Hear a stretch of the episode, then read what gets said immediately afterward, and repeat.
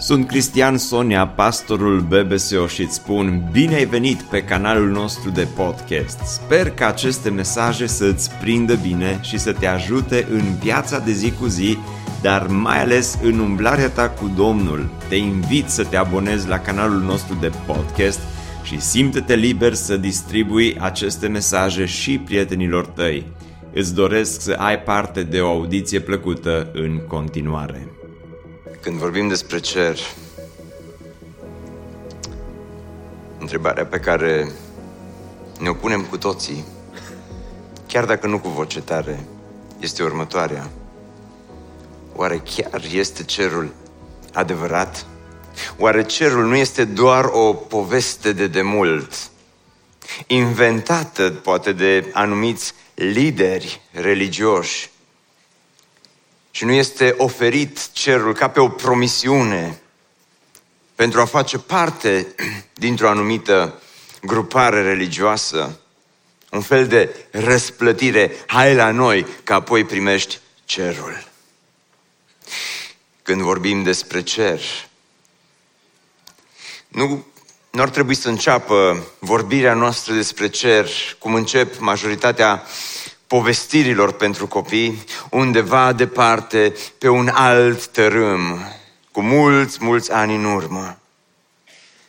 Poate mai de mult, cerul era o poveste mai ofertantă, pentru că societatea nu era chiar atât de bine dezvoltată, dar noi am evoluat Tehnologia s-a dezvoltat între timp atât de mult, mai putem crede astăzi, în secolul 21, în anul 2022, că există viață după moarte, mai putem crede că există cer? Sau cerul ar putea să fie o poveste folosită ca un medicament pentru mințile anxioase, temătoare de moarte? Te tem de moarte și atunci vine pastorul și îți vorbește despre cer. Este cerul real? Mai ales că toți ne temem de moarte, nu-i așa? Un fost teolog între timp, din păcate devenit ateu, Barth Ehrman, spunea în felul următor, frica de moarte m-a încleștat an la rând și încă există momente când mă trezesc noaptea acoperit de o transpirație rece, dar povestea lui este povestea multora dintre noi. Povestea lui este povestea multora dintre aceia care se trezesc în sudorile reci ale nopții, înspăimântați de gândul morții. Și atunci cerul este o poveste reală? Un psihoterapeut din Statele Unite pe nume Erica Comisar și ea ateu. Ateu declarat.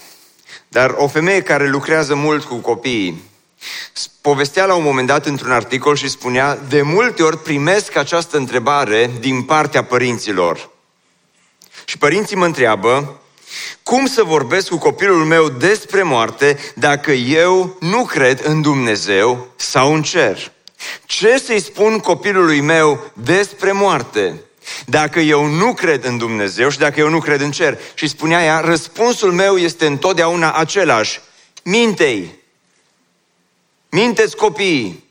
Spune-le că există cer chiar dacă nu crezi în cer, pentru că spunea ea în felul următor, ideea că mori și te transformi în nimic poate fi procesată de adulți, serios. Câți dintre voi, cel mai frumos gând pe care l-ați avut vreodată e că o să muriți într-o zi și o să devenim compost. Este într-adevăr ceva super încurajator. Și predica asta se potrivește bine cu locația, suntem aici aproape de cimitir, nu? Dar, uh, aici mai vorbim și despre cer.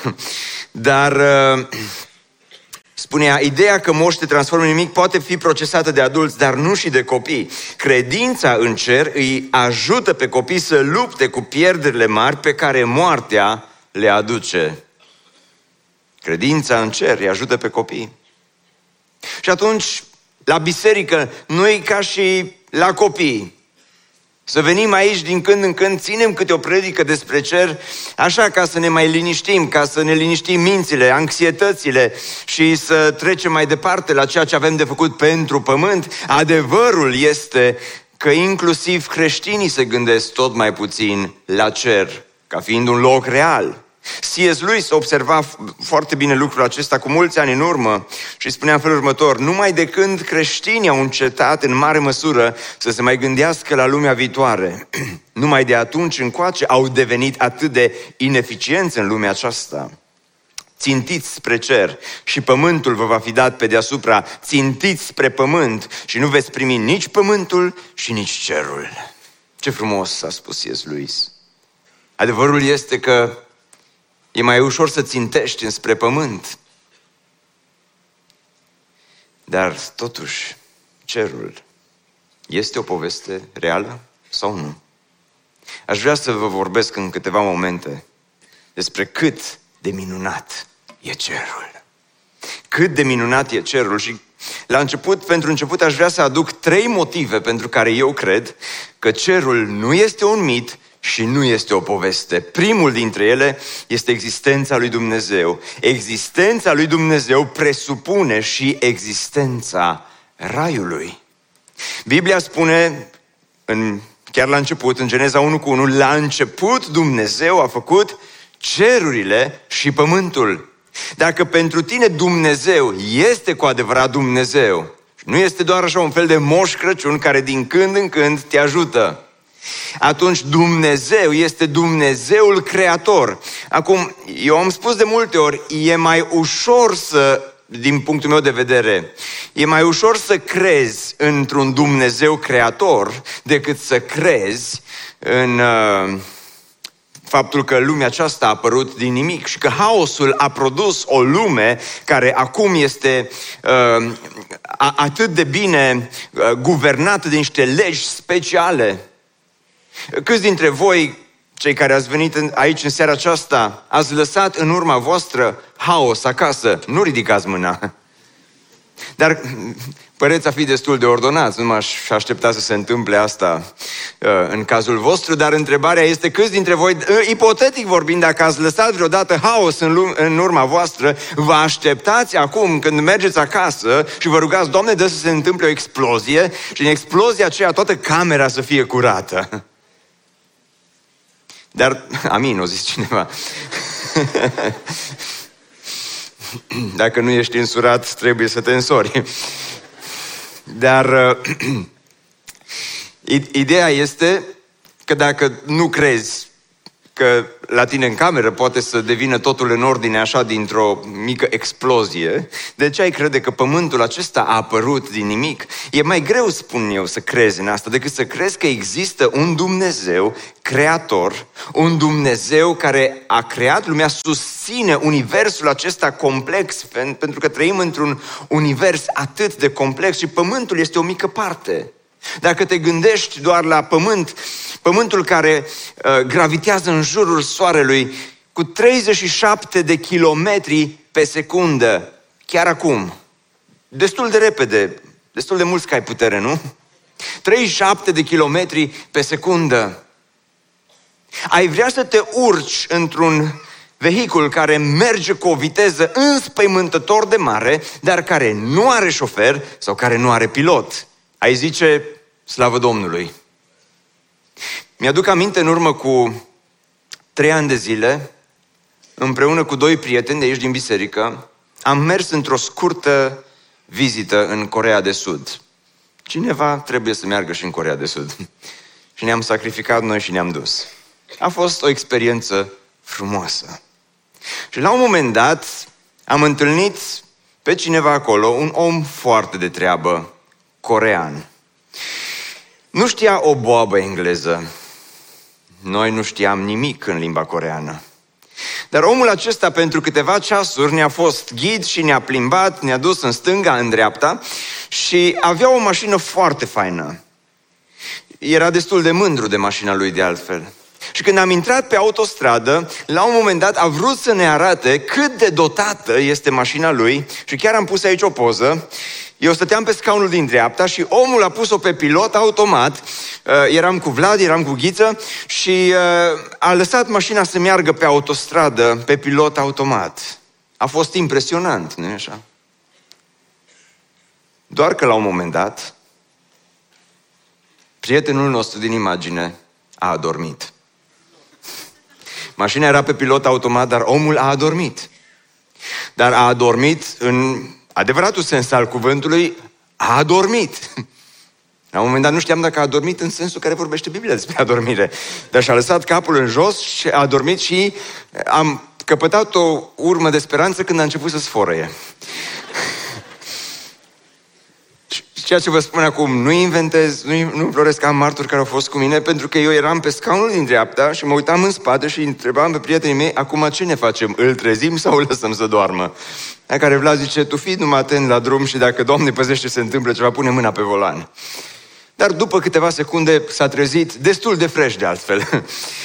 și uh, ne-am continuat călătoria. După aia iarăși a adormit și tot așa toată ziua, cu mici reprize de somn.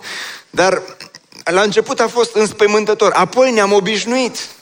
Dar totuși ai, ai prefera să știi că ești într-o lume în care nu există cineva care să conducă lumea aceasta. Existența lui Dumnezeu, dragilor, este, nu poți să o separi nu poți să separi existența lui Dumnezeu de Dumnezeul Creator. În Genesa spune, a făcut cerurile și pământul. Observați, cerurile este la plural. plural. De ce? Pentru că avem odată cerul pe care îl vedem ziua. Apoi avem cerul pe care îl vedem noaptea și noaptea, în mod paradoxal, vedem mai mult decât ziua. Iar apoi avem al treilea cer despre care Biblia vorbește, care este raiul lui Dumnezeu.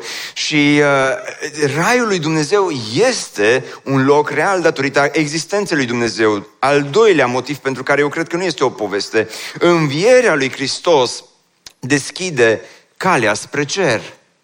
Învierea lui Hristos deschide calea spre cer.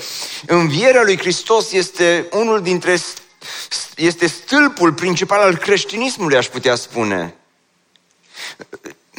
În urmă cu ceva timp a, a fost un film, nu știu exact cum se cheamă, Flatliner, uh, tradus în română la, pe, pe linia morții sau ceva de genul acesta unde cinci studenți la medicină au încercat să facă un experiment. Au fost curioși să vadă oare ce se întâmplă dincolo de moarte. Și experimentul pe care l-au făcut, cel puțin în film, au fost să își oprească unul altuia inima pentru câteva secunde, să aibă parte de experiența aceasta a morții pentru câteva secunde, iar apoi ceilalți îl vor resuscita uh, pe cel care trece prin experimentul acesta și îl vor aduce din nou la viață un experiment morbid, morbid, de altfel nu recomand să faceți asta acasă, dar uh, o, o experiență morbidă, dar curiozitatea lor sau motivația lor, ai putea spune că e una bună. Oamenii au fost curioși să vadă ce dincolo de moarte. Și cum poți să știi ce dincolo de moarte decât dacă treci prin moarte? Au încercat pentru câteva secunde, din câte am înțeles, a existat un experiment real, cineva a reușit uh, chiar mai multe secunde să facă experimentul acesta. Dar, uh, dragilor, Hristos a venit în lumea noastră și inima lui Hristos a fost oprită nu pentru câteva secunde, inima lui Hristos a fost oprită pentru trei zile. Trei zile Hristos a fost pus într-un mormânt, a înviat dintre cei morți. Noi astăzi spunem, Hristos a înviat și biserica răspunde, adevărat a înviat și învierea lui Hristos deschide calea spre cer. De aceea Hristos odată a stat de vorbă cu ucenicii înainte de crucificare și le-a spus să nu vi se tulbure inima. Credeți în Dumnezeu și credeți în mine. În casa tatălui meu sunt multe locașuri. Dacă n-ar fi așa, v-aș fi spus. Eu mă duc să vă pregătesc un loc. Iar dacă mă voi duce și vă voi pregăti un loc, voi veni din nou și vă voi lua cu mine, pentru că acolo unde sunt eu, să fiți și voi. Dacă Isus ar fi spus asta și ar fi murit și ar fi fost îngropat și n-ar fi înviat, n-ai avea nici, nici cel mai mic motiv să crezi că ceea ce a spus Hristos aici este adevărat.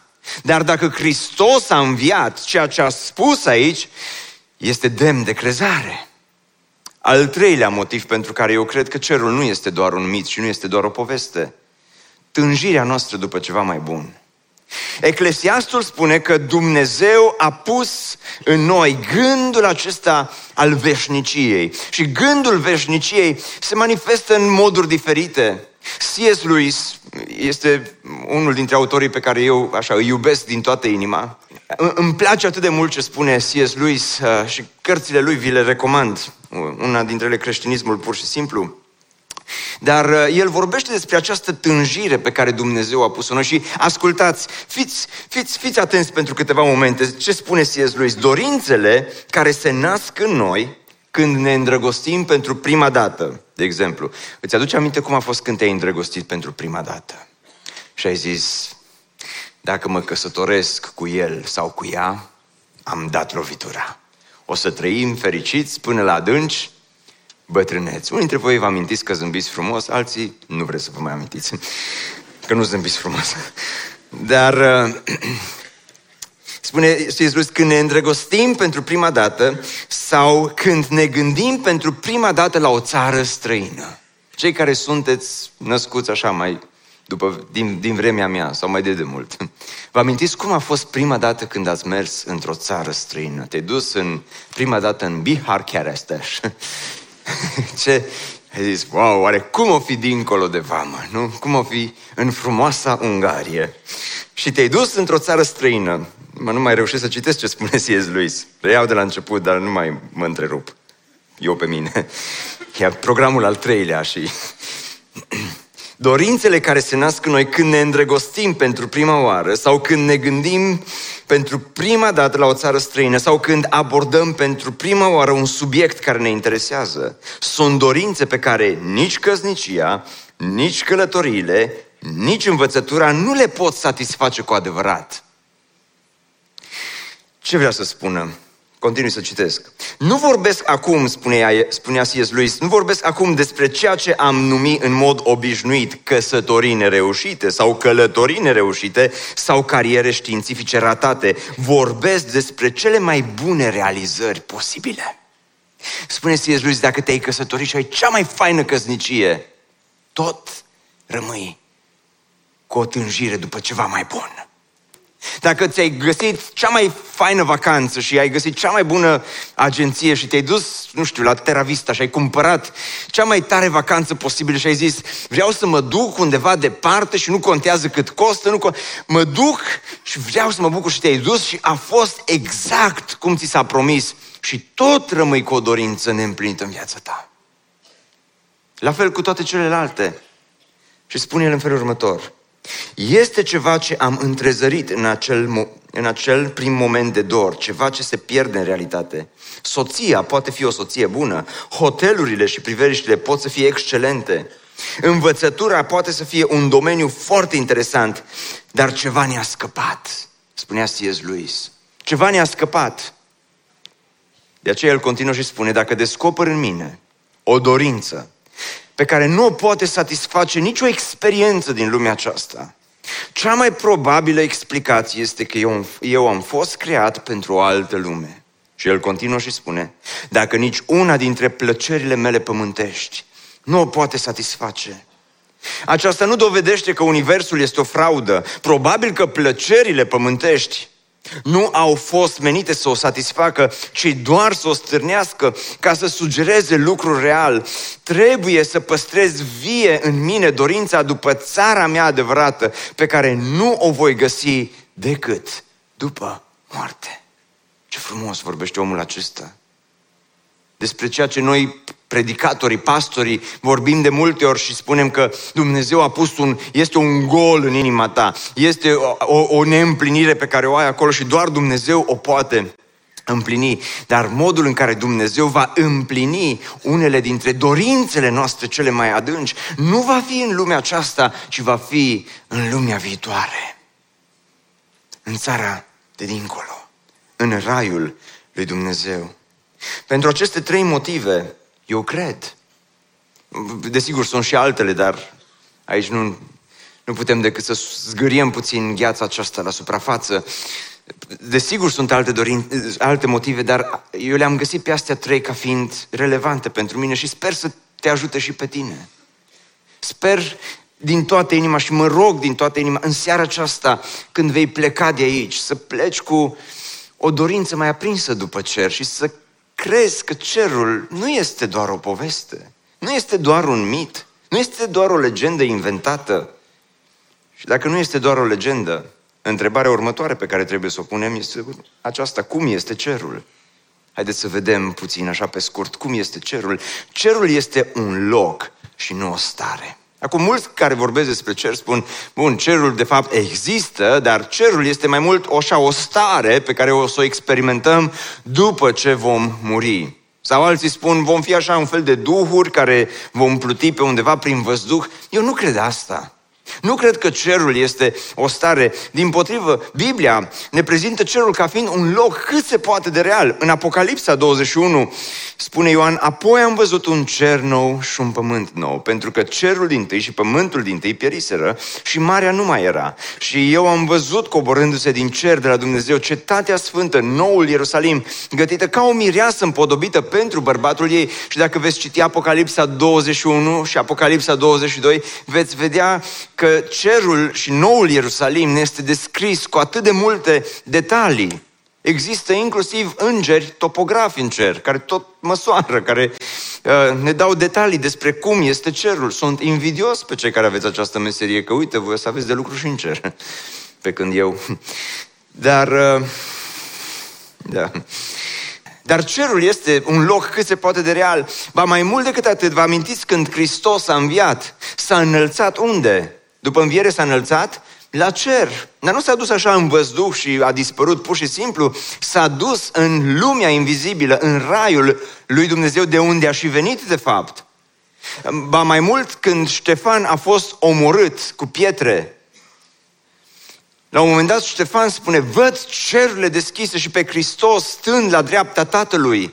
Vede nu o stare, ci vede un loc cât se poate de real. Eu cred că cerul este real, ba mai mult decât atât. Cred că cerul nu este un loc atât de distant. Vedeți, noi stăm aici astăzi și uh, în, în lumea aceasta uh, pe care o cunoaștem și avem impresia că cerul, doar pentru că nu-l cunoaștem, doar pentru că este invizibil, avem impresia că cerul de fapt este un loc foarte, foarte distant, este acolo sus, sus, sus undeva.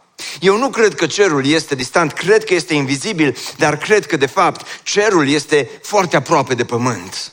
Cred că de multe ori cerul este foarte aproape de noi. Cred că nu degeaba în rugăciunea Tatăl nostru, Domnul Isus a spus la un moment dat, vie împărăția ta, facă-se ce? Voia ta, precum în cer, așa și pe pământ.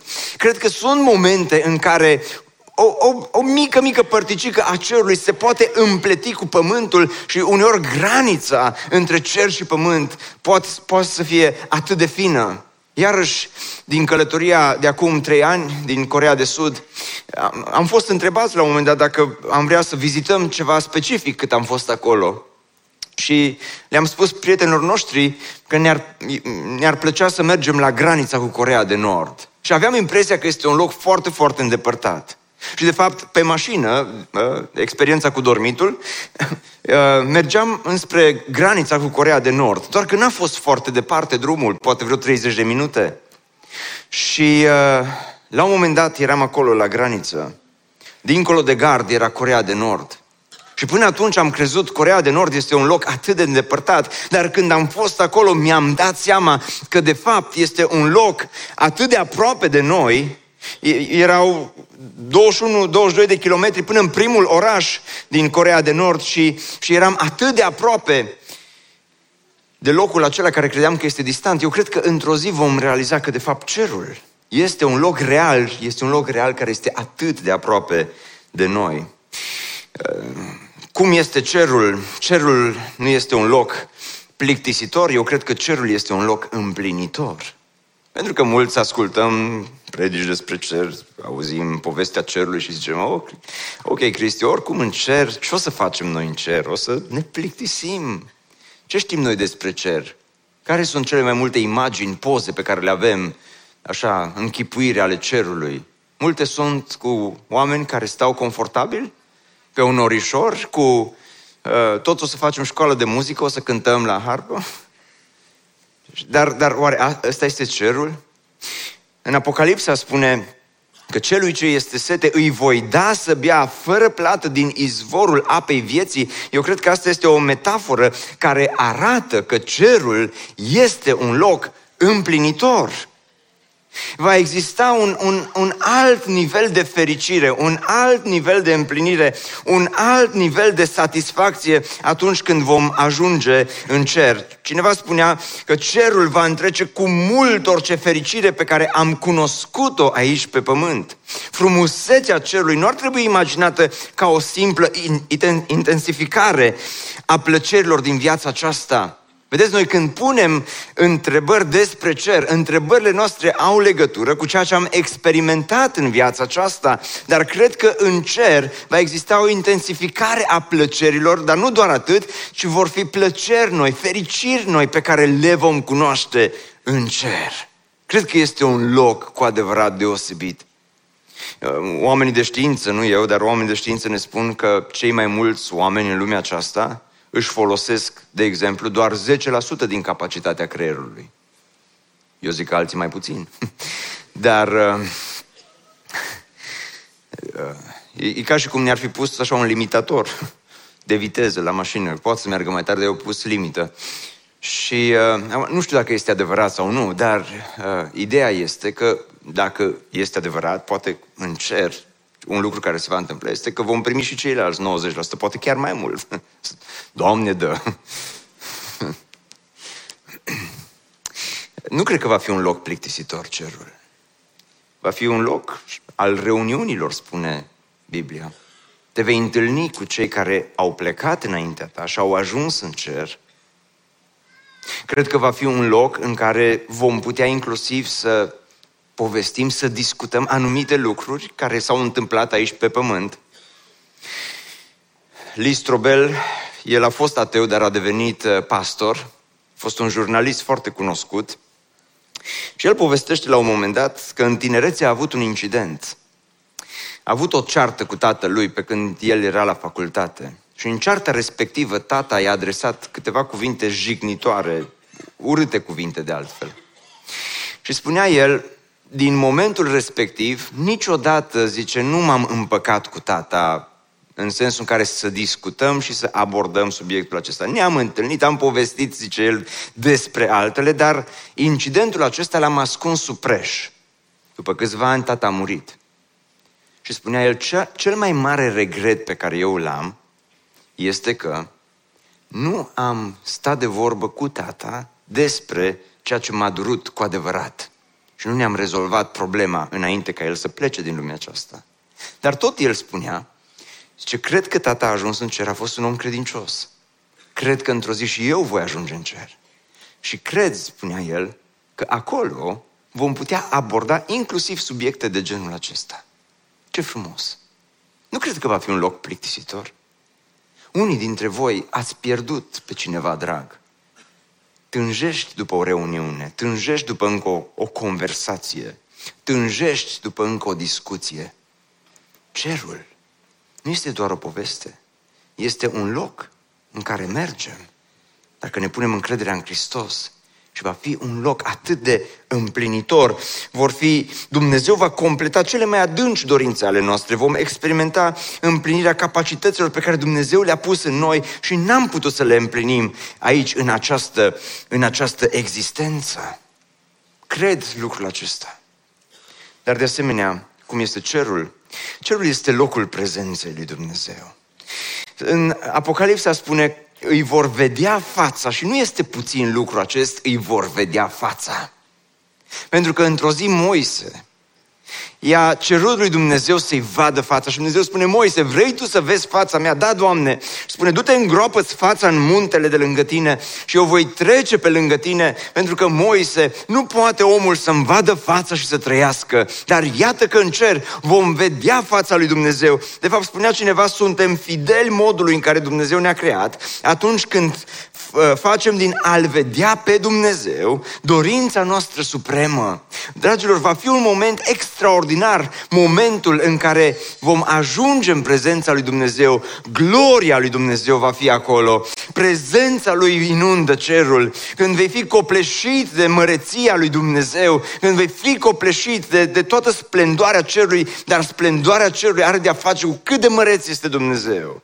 De aceea Spurgeon spune atât de frumos, gloria gloria cerului este că îl vom vedea pe același Hristos care a murit pe crucea de la Golgota, iar noi vom cădea și ne vom închina la picioarele Lui. Ba chiar mai mult, El ne va da sărutare cu gura Lui și ne va primi să locuim împreună cu El pe veșnicie.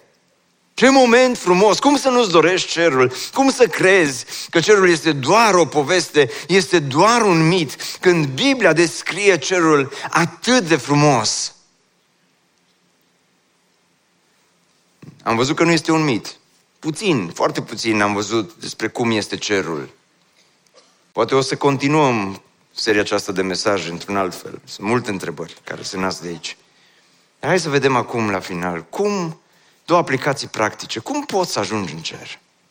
Dacă știi că cerul este un loc real, dacă știi că el există, întrebarea normală este, ok, și cum putem ajunge acolo?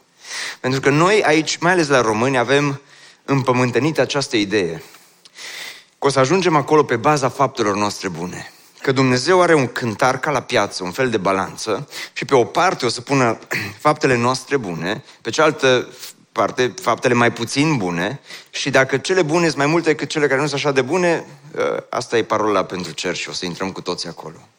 Dar Biblia spune că e diferit. Spune că în cer ajungem, căci prin har ați fost mântuiți. Mulțumesc. Căci prin har ați fost mântuiți, prin credință și aceasta nu vine de la voi, ci este darul lui Dumnezeu. Nu prin fapte bune, ca să nu se laude nimeni. Există o problemă cu faptele bune și cu mântuirea prin fapte bune. Prima problemă pe care eu o văd este următoarea. Cât de bun este suficient de bun? Ce este de fapt suficient de bun? Pentru că ceea ce era bun în urmă cu 100 de ani, de exemplu, nu mai este bun astăzi. În urmă cu sute de ani, sclavia era considerat ca fiind un lucru bun, astăzi nu. Și atunci acest bun de multe ori pare că este o țintă din aceasta mișcătoare și nici cum nu reușești să o nimerești. Nici cum nu reușești să fii suficient de bun. Ba mai mult, Biblia spune, nu se referă la cei de la BBSO, dar așa în general, spune, nu este nici unul bun, nici unul măcar. Mulțumim frumos, Cristi, de apreciere. Biblia spune lucrul acesta. Și atunci cum putem să, să, să ajungem în cer prin fapte bune dacă acest bun este o țintă mișcătoare, nici măcar nu știi cum să definești acest bun, aceste fapte bune. Vei zice, cum să nu știi? Cele 10 porunci. Și când stau de vorbă cu oameni și îmi spun cele 10 porunci, întrebarea pe care o pun este, poți să mi le enumeri? Câți dintre voi puteți să le spuneți pe toate așa, de la, nici măcar în ordine, dar să le spui pe toate 10, de la început până la capăt? Și dacă nu poți să le enumeri, cum, ce te face să crezi că ai putea să le împlinești, să le păzești? Dar Dumnezeu ar trebui să facă așa un update, ca la telefon, în fiecare an. Aici este versiunea de bun pentru 2022.0. Și anul viitor facem un upgrade și tot așa. Deci nu poți să ajungi acolo pe fa- prin fapte bune, pentru că, în primul rând, este, este și greu să definești ce este bun. Dacă ai putea să-l definești, ce procentaj de bun este suficient? Cât? 50%, 60%, 70%, câte fapte bune trebuie să faci ca să ajungi în cer? Ce procentaj? Că nu putem niciunul să facem doar fapte bune, nu-i așa? Sau există o întrebare, dacă nu mai ai timp să faci suficient de multe fapte bune? Poate ai ajuns la o anumită vârstă la care înțelegi, uite, cerul este real, vreau să ajung și eu acolo, trebuie să fac fapte bune. Dar ești, nu știu, pe la 40 de ani și ți-ai dat seama că până la 40 de ani nu prea ai făcut multe fapte bune. Dacă pui faptele tale pe balanță, se înclină în direcția greșită. Și atunci stai să te gândești, măi, a- a- aș vrea să recuperez și vreau acum să fac multe, multe, multe fapte bune și încerci să faci multe fapte bune, dar e ca la fotbal, nu mai ai timp, ai intrat în prelungiri. Nu mai poți, scorul este prea mare, nu mai ai cum să recuperezi. Sau mai există o variantă, o problemă cu faptele bune. Dacă ratezi cerul așa la musteață, mai tu te-ai chinuit, ai, ai fost un om bun, ai venit la biserică, ți-ai ajutat nevasta, ai fost grijuliu cu copiii și ai făcut multe, multe, multe fapte bune, îți mai trebuie doar una în palmares. Dar când să o faci pe aia ultima faptă bună, ești în trafic, cineva îți taie calea și tu ai scos-o în jurătură și s-o dus cerul. Înțelegeți că există multe probleme cu faptele bune. De aceea spune, nu prin fapte bune, ca să nu se laude nimeni. Că și dacă am face numai fapte bune, după aceea am face, ne-am lăudat și lauda nu este o faptă bună, este o faptă rea. Dar spune, fiindcă atât de mult a iubit Dumnezeu lumea, încât l-a dat pe singurul lui Fiu, pentru ca oricine crede în El să nu piară. Oricine crede în El nu oricine primește o listă, nu oricine are o listă cu fapte bune, nu oricine are balanța înclinată în direcția corectă, ci oricine crede în El, în Dumnezeu, să nu piară, ci să aibă viață veșnică. Și acum ascultă-mă cu atenție. Când Hristos a murit, la stânga și la dreapta erau doi tâlhari și cel de la dreapta simte la un moment dat miros de rai. Cel de la dreapta simte la un moment dat că, că este ceva special cu cel din mijloc. Și cel de la dreapta îi spune lui Isus, are un moment de cercetare.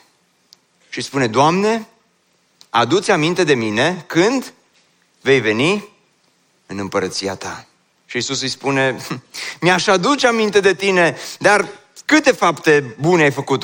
Ai făcut numai fapte rele. Nu mai ai timp. E prea târziu pentru tine, îmi pare rău, te-aș ajuta, dar nu pot.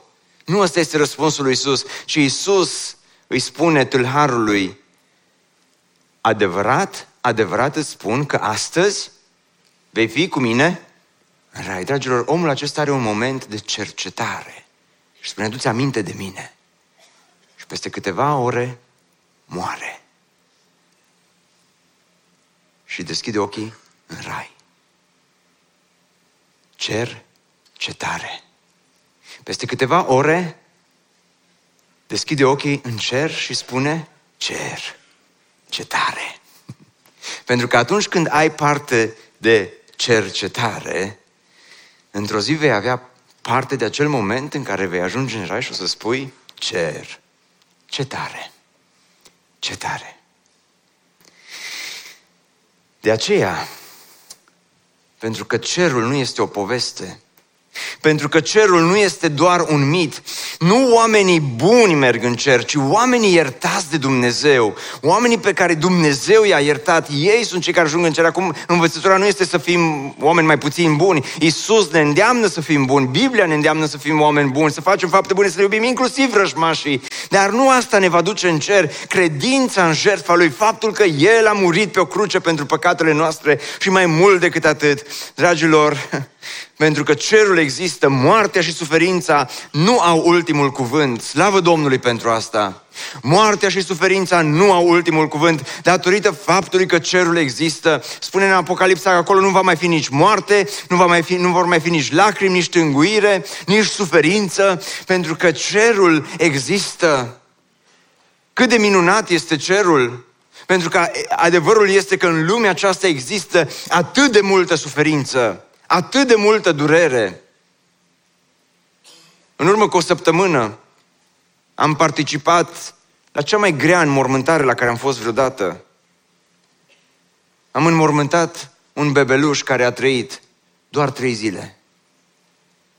Atât de multă durere, atât de multe lacrimi, o mamă cu inima sfâșiată, atât de multă suferință. Ce să-i spui? unei astfel de mame îndurerate? Care este speranța pe care poți să o lași? Speranța este cerul. Speranța este că cerul este un loc real și că acolo poți să ajungi pe baza jertfei lui Isus Hristos. Speranța este că în mijlocul suferinței în mijlocul durerii. Unii dintre voi experimentați această suferință și această durere din viața voastră, într-un fel sau altul.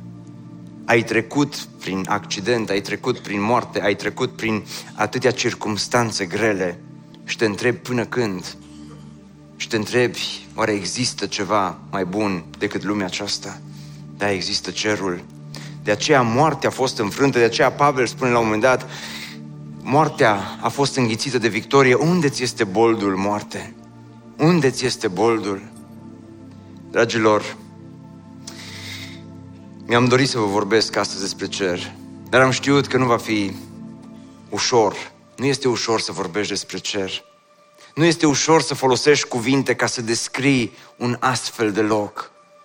Cerul este minunat și sunt absolut convins că predica aceasta mea nu, nu face dreptate cerului și cât de frumos și cât de minunat este cerul. De aceea dați-mi voie să închei într-un mod diferit. De obicei nu prea spun poezii, dar dați-mi voie să vă citesc câteva versuri atât de frumoase despre cer. De aș avea în stăpânire cuvinte ce într-o clipă împreună vorbesc, de aș cuprinde splendoarea naturii, apele adânci și uscat pământesc, de aș rosti cu un glas fără margini despre farmecul de nedescris. Nu ar fi de ajuns să-ți pot spune ce frumos este cerul promis. De aș uni grandioase apusuri cu al planetelor tainic adânc și cu dragostea mamelor toate bucuria din brațe de prunc. Dacă aș prinde sclipirea din stele cu splendoarea din flori de cais, nu ar fi de ajuns să-ți pot spune ce frumos este cerul promis. De aș putea să pictez curcubeul cu o zicere încântătoare. De aș avea tril feric de păsări și armoniile fermecătoare. De aș avea înțelepciunea din lume să vestesc tot ce nu a fost zis. Tot n-ar fi de ajuns să-ți pot spune ce frumos este cerul promis. Noi putea eu să spun niciodată ce frumos este cerul promis. Mult prea searbă dă mie plăsmuirea să-i văd măreția de vis. Nici bătrâni chipzuiți la oaltă, nici profeți ce minuni au prezis, nu ar fi de ajuns să îți spună ce frumos este cerul promis. Ce frumos este cerul promis. În urmă cu 10 ani eram la sala sporturilor. Nu toți care am fost atunci acolo suntem astăzi aici. Unii sunt în cer. Peste 10 ani, unii dintre cei care suntem astăzi aici vom fi în cer. Dacă astăzi vii înainte lui Dumnezeu și spui, Doamne, nu prin faptele mele, nu prin ceea ce pot eu, ci prin jertfa lui Iisus Hristos, adu-ți aminte și de mine. Iartă și păcatul meu. Unii dintre voi aveți oameni dragi sufletului și inimii voastre care deja au plecat acolo și aștept să te întâlnești cu ei din nou. Poți să ajungi și tu în cer. Nu rata cerul. Poți și tu să fii acolo. Cerul este un loc real. Ne bucurăm mult că ai ascultat acest podcast și dacă ți-a fost de folos, scrie-ne un scurt mesaj la adresa aminarondbbso.ro aminarondbbso.ro Ne-am bucurat mult să te putem cunoaște, să știm cine ești și de unde ești. Dacă dorești să afli mai multe informații despre BBSO, despre cine suntem, care este viziunea noastră, intră pe site-ul bbso.ro. Îți mulțumesc că ești alături de noi și că ne ajuți să ducem viziunea mai departe.